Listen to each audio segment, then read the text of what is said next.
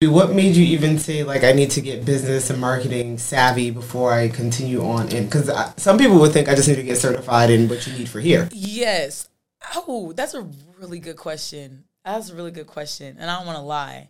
I don't want to lie. I appreciate that. Yeah, I don't want to lie. So, oh, that's a good question because no one in my family has done business.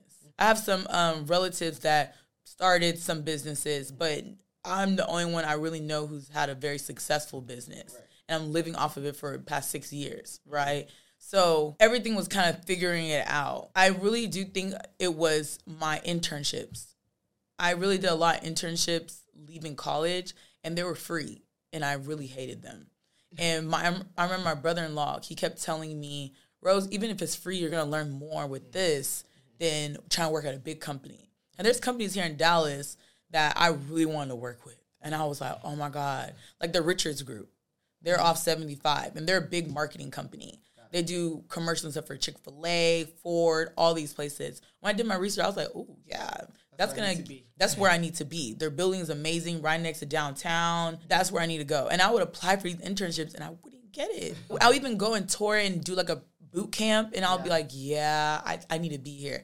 And they'll be like, yeah, well let's let's do this before we get into here. So the internships that worked was either at like a jiu-jitsu company and it was free, but being in there I learned so much and this guy had a whole jiu-jitsu and I was helping him with just the social media and kind of running it, and just those little parts was like, oh, you need structure. So okay. I want to. So what did, what structure did you go in with? So you went to jiu-jitsu. What uh-huh. was the structure that he's like? The first structure. work here? No, the or, first structure with him. Yeah, like he's like, I want to help you out in business. No, I applied, and the I think the um, position was marketing okay. because I already had marketing. marketing so he was like, yeah, I'm looking minor. for marketing minor, right? So when I went in there, this is before social media. This yeah. is before Instagram, like TikTok. It yeah, it was way before what it is. All you did was I was helping him with make Facebook pages and meetup.com.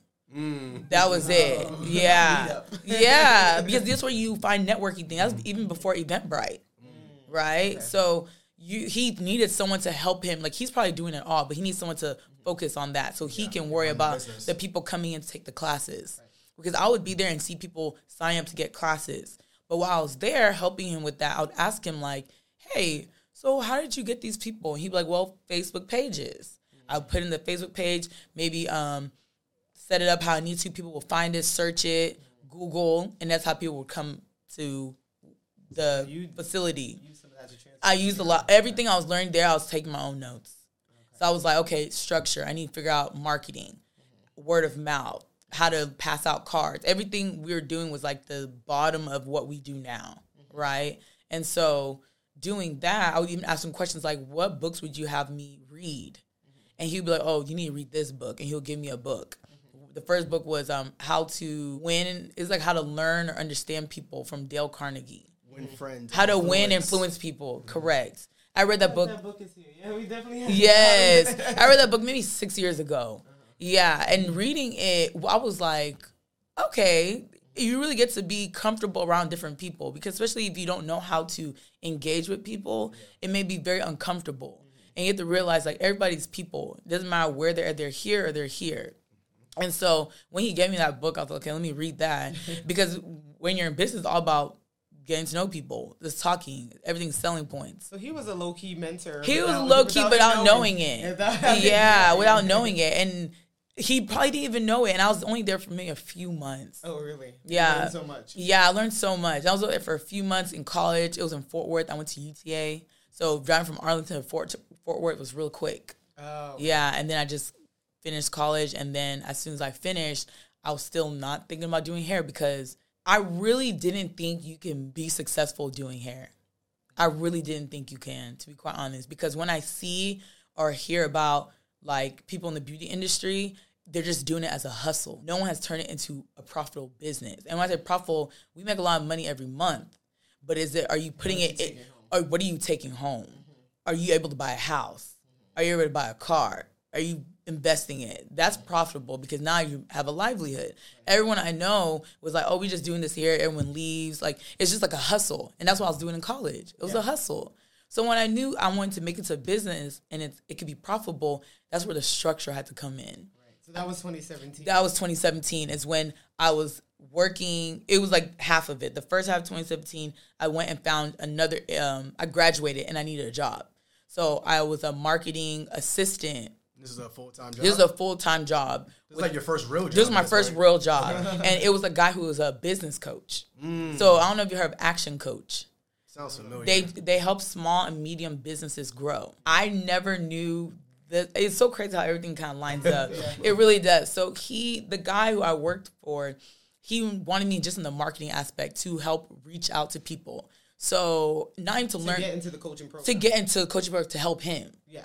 I was not even learning anything. I wasn't even with him. He literally got me an office space and I was just there. He literally is a small business. So he literally just found an office space for me to have my laptop to do work just so I wouldn't do it virtual because remote wasn't a thing. yeah.